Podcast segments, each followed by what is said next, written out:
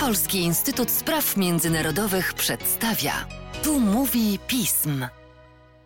W podcaście Polskiego Instytutu Spraw Międzynarodowych witam Państwa Łukasz Jasina i witam Arka Legiecia. Cześć Arku. Dzień dobry.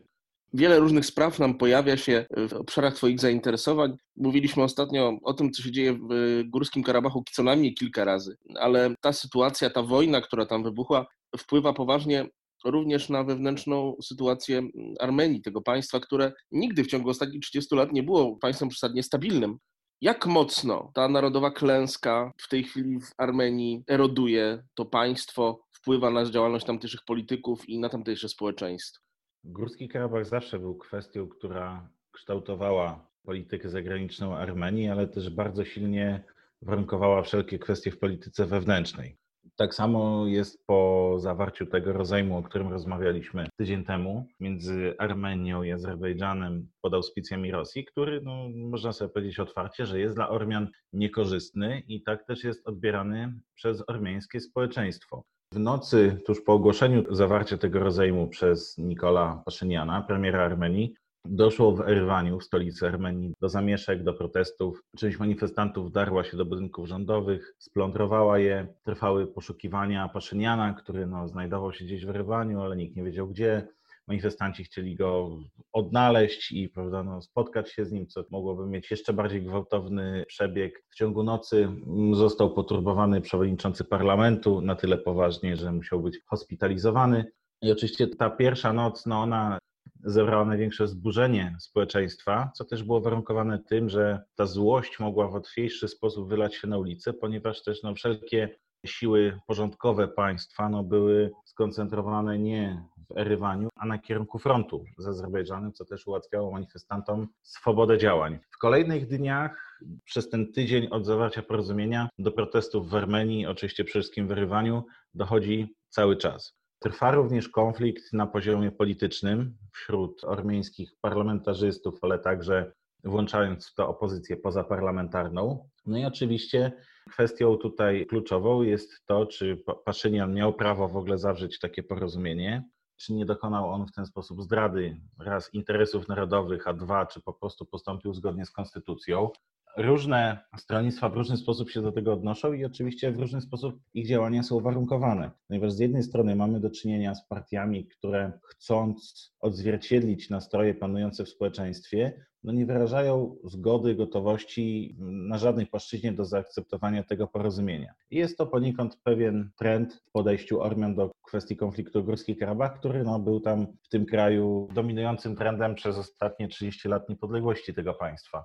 Ormianie nigdy nie byli gotowi na to, aby zgodzić się na jakiekolwiek rozwiązanie kompromisowe, aby zgodzić się na rozwiązanie, w którym dokonuje się jakiegoś podziału ziem Górskiego Karabachu, a w zamian za to otrzymuje się jakieś gwarancje bezpieczeństwa czy możliwość przyłączenia Górskiego Karabachu do Armenii. Nie mogą więc być też gotowi na sytuację, kiedy niekorzystny rozejm, rozejm na podstawie którego tracą 75% terytorium tego, co było dotychczas ich w Górskim Karabachu, no nie mogą zaakceptować tego. Jest to tym bardziej trudniejsze. I z jednej strony mamy właśnie partie, które dają upust emocjom społeczeństwa i odzwierciedlają je na poziomie politycznym. Aczkolwiek mamy również drugą stronę tego sporu, która stara się wykorzystać sytuację wewnętrzną w Armenii i decyzje podjęte przez premiera Paszyniana do tego, aby osłabić rządzących, osłabić Paszyniana, osłabić jego koalicję rządzącą, mój krok, która cały czas dominuje w parlamencie, dominuje we wszystkich ciałach administracji państwowej w Armenii po 2018 roku i doprowadzić do tego, żeby może w jakiejś tam perspektywie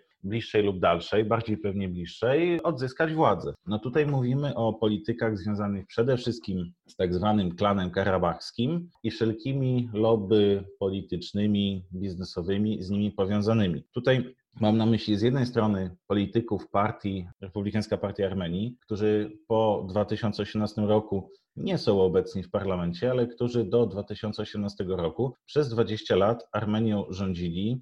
Byli to politycy wywodzący się właśnie z Karabachu albo z nimi stowarzyszeni, politycy, którzy de facto wygrali pierwszą wojnę karabachską w latach 90.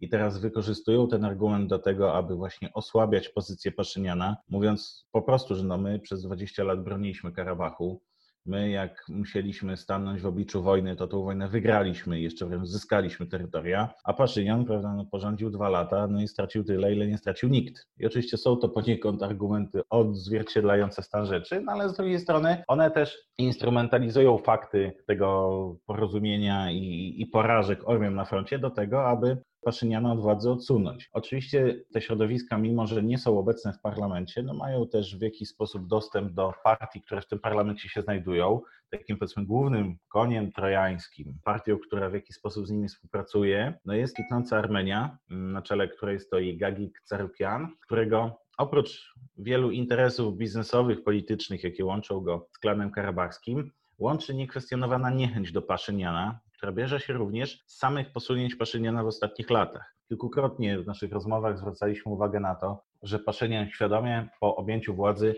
poszedł na wojnę z klanem karabachskim, na wojnę polityczną.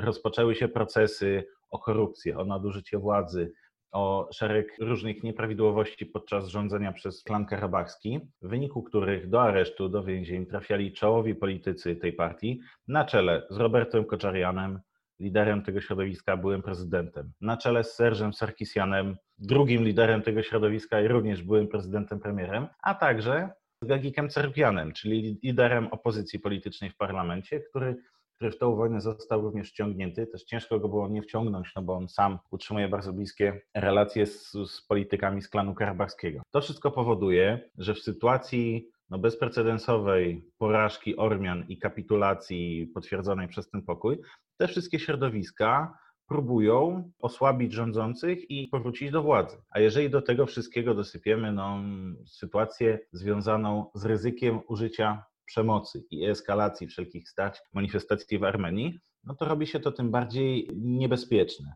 Warto zaznaczyć, że sam Paszynian doszedł do władzy w wyniku protestów przeciwko klanowi karabachskiemu, no i zajmuje stanowisko premiera od maja 2018 roku. Od tamtego czasu w Armenii panował względny spokój, ale do tego czasu w Armenii mieliśmy do czynienia w zasadzie z protestami, z manifestacjami co roku, czasami częściej. Protestami, które wybuchały z różnych przyczyn. Czasem były to kwestie polityczne, czasem kwestie gospodarcze, nawet częściej, ale zawsze najbardziej gwałtowne były te protesty, które dotyczyły właśnie Górskiego Karabachu, właśnie konfliktu z Azerami. Do takich najcięższych manifestacji doszło w roku 2016 po tak zwanej wojnie czterodniowej, która była takim lekkim, czterodniowym starciem Ormian i Azerów, ale starciem, które pierwszy raz uwidoczniło to, że Ormianie już nie dysponują przewagą nad Azerami i było to starcie, z którego Ormianie bardzo poważnie wyszli poobijani. To spowodowało skumulowanie się tego niezadowolenia związanego nieefektywnymi działaniami władz wobec obrony Górskiego Karabachu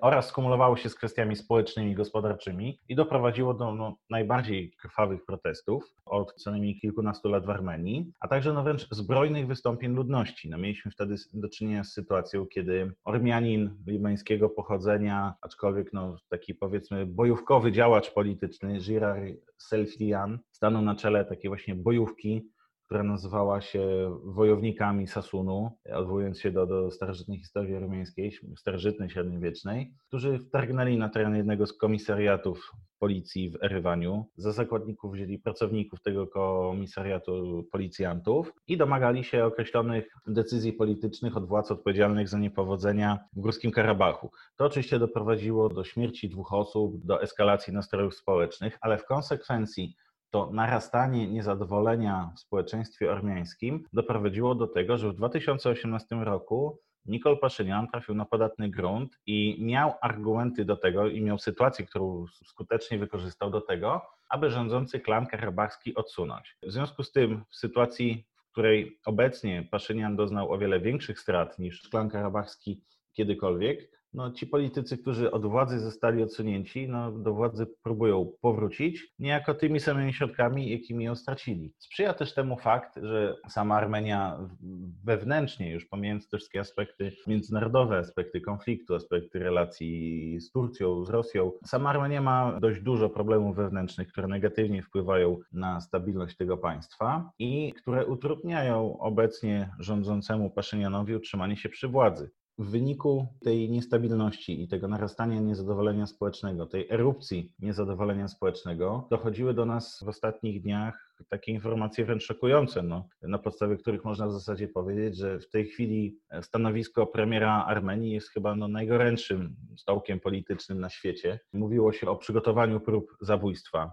premiera Paszyniana, mówiło się o próbach zamachu stanu, mówiło się w dalszym ciągu o tym, że są jakieś grupy spiskowców, które no, próbują w sposób zbrojny, po pierwsze, rozliczyć polityków odpowiedzialnych za tą kapitulację na froncie, no w sposób bardzo brutalny. Tak? W konsekwencji tych doniesień doszło do kilku aresztowań, zarówno polityków, działaczy, jak i na przykład Artura Wenecjana, który w latach 18-19 był szefem wywiadu Służby Bezpieczeństwa w Armenii. On też z tego urzędu odszedł w takich dość charakterystycznych okolicznościach, ponieważ był to polityk, który no, szefem Służby Bezpieczeństwa został już za Paszyniana. To był jego człowiek, również z młodego młodego pokolenia, czyli niespełna 40-latek, ale po niespełna dwóch latach pełnienia tego urzędu wołał konferencję prasową w 19 roku, na której powiedział, że rezygnuje z pełnienia urzędu, ponieważ honor oficera nie pozwala mu dalej współpracować z premierem Paszynianem, który jest w jego ocenie idiotą. No to pokazuje, że w samym obozie rządzącym, a także no w tych kluczowych ministerstwach dotyczących bezpieczeństwa w służbach, no Paszynian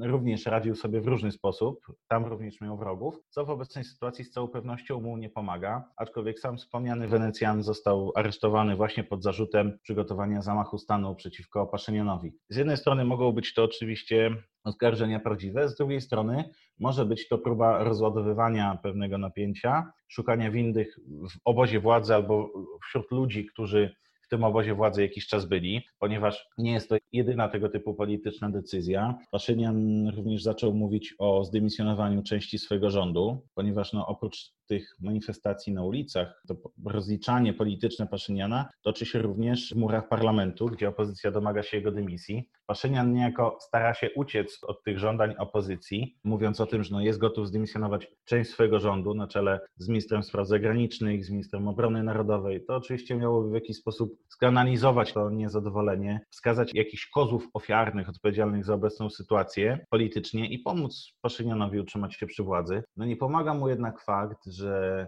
sam prezydent Armenii wczoraj wypowiedział się, że w jego ocenie zawarcie tego porozumienia przez Paszyniana było no, niewłaściwe, miało znamiona zdrady, no i prezydent nie wspiera Paszyniana. Powoli dochodzi do wyłamów w jego partii politycznej, mój krok, która oczywiście w dalszym ciągu dysponuje bardzo stabilną większością w parlamencie, ponieważ w wyniku wyborów z 18 roku ta partia ma 85 miejsc na 132 w armeńskim parlamencie. Jednakże już doszło do pierwszych wyłomów. Pierwszych trzech parlamentarzystów należących do tej koalicji ją opuściło, w związku z czym istnieje ryzyko, że będą kolejni. Jeżeli to zjawisko, ta erozja bloku rządzącego będzie postępować, no to możemy mieć do czynienia z przedterminowymi wyborami, w których z całą pewnością bardzo trudno będzie wygrać Paszynianowi. Warto Warto zaznaczyć, że w tym wszystkim poparcie dla Paszyniana wyraził prezydent Górskiego Karabachu, Araj Hartunian oraz przedstawiciele wojska, którzy jasno powiedzieli, że no, to porozumienie jest złe, jest krzywdzące dla Armenii, ale nie było wyjścia. Trzeba było je zawrzeć. Sam Paszynian w nocy, tuż po zawarciu tego porozumienia, kiedy komunikował ten fakt w swojej relacji facebookowej obywatelom,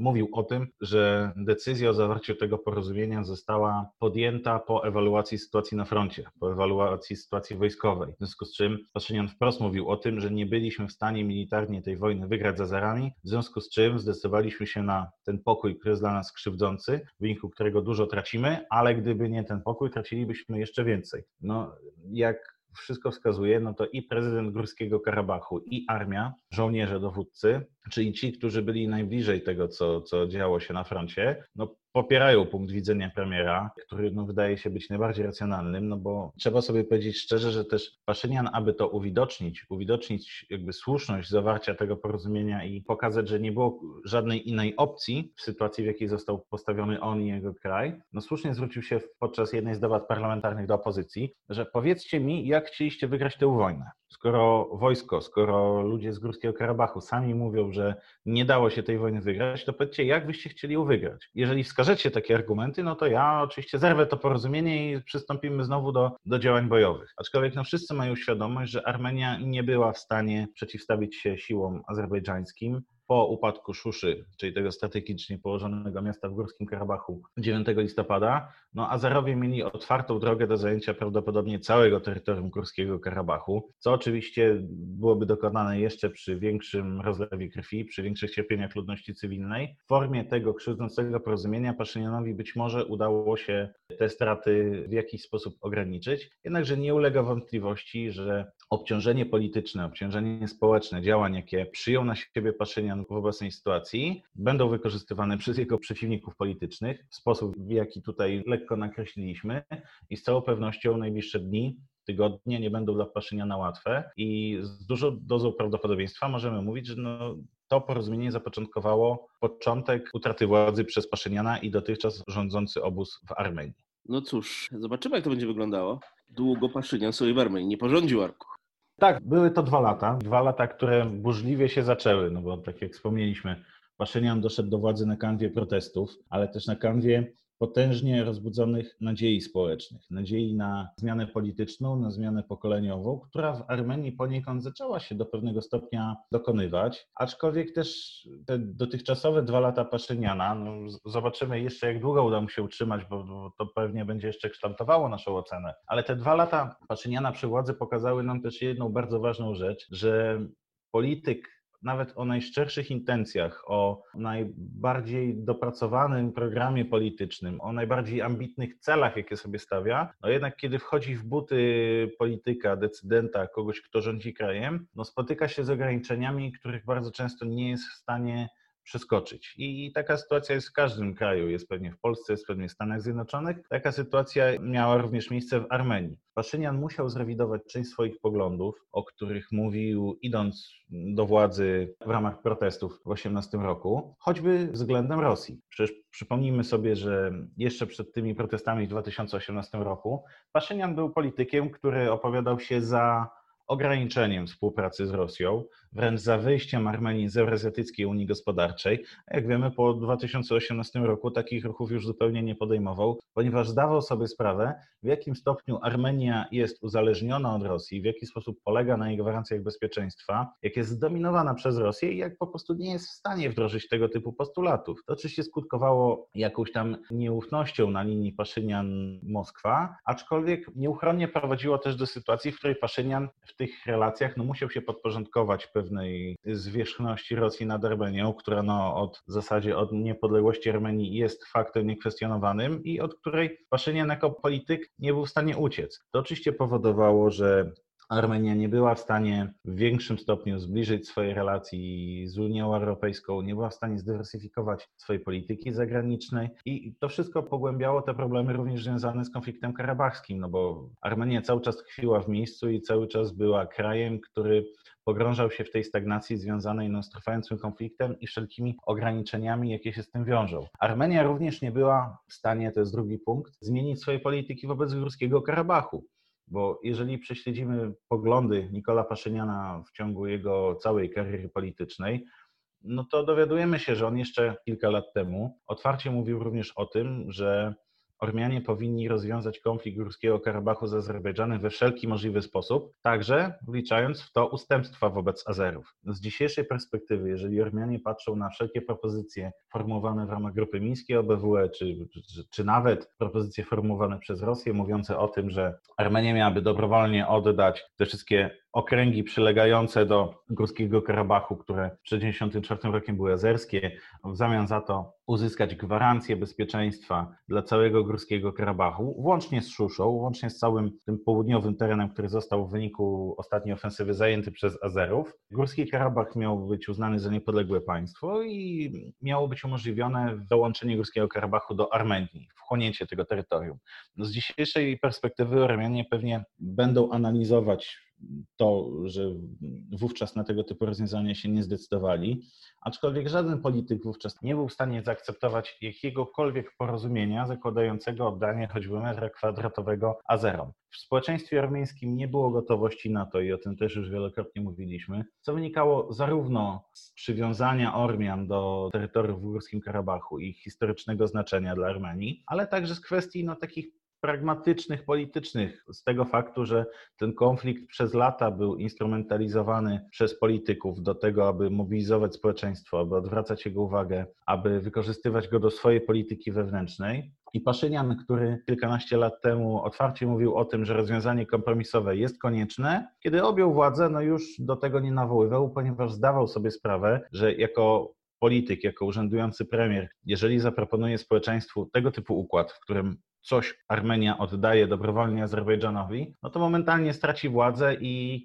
przestanie być premierem. No, patrząc na to z dzisiejszej perspektywy, wiemy, że Paszynian miał rację i, i na tym chyba polega ten tragizm, bo obecne wydarzenia pokazują nam, że Armianie nie byli gotowi na kompromis ani przed tą wojną, ani nie są na niego gotowi po wojnie. No i najbardziej przykre jest to, że po prostu zostali do tego zmuszeni siłą, bo no, pamiętajmy o tym, że podstawą tego zawartego porozumienia między Armenią a Azerbejdżanem nie było były rozmowy dyplomatyczne, nie były rokowania, nie był jakiś proces pokojowy. To porozumienie zostało zawarte na podstawie skuteczności ofensywy militarnej Azerbejdżanu w Górskim Karabachu. To ona ukształtowała to porozumienie, później, które zostało w jakiś tam sposób oczywiście dopracowane przez Rosję za pomocą jej działań dyplomatycznych to pokazuje nam wszystko, że pomimo iż Paszynian szedł do władzy z bardzo ambitnymi celami, nie był później w stanie ich zrealizować, sam stał się ich zakładnikiem, a dzisiaj mimo wszystko jest w takiej sytuacji bohatera starożytnego dramatu, w której no w zasadzie jakiej decyzji nie podjąłby rządzący Armenią, to prawdopodobnie tak czy inaczej znalazłby się w sytuacji, w jakiej znalazł się obecnie, a więc sytuacji, kiedy prawdopodobnie większość społeczeństwa obwinia go zarówno o nieskuteczność obrony Górskiego Karabachu, jak i o zawarcie zdradzieckiego porozumienia. No, no bez, bez wątpienia z perspektywy polityka, ale też człowieka, no, jest to położenie tragiczne. I tragiczne również dla Armenii, o czym nam opowiedziałeś. Myślę, że tak jak trochę się tego spodziewaliśmy przy pierwszym karabachskim podcaście kilka tygodni temu, to nie jest koniec naszych rozmów na ten temat. Prawdopodobnie jeszcze porozmawiamy. Arku, życzę Ci dużo zdrowia, a Państwu dalszego zainteresowania naszymi ormiańskimi ekspertyzami.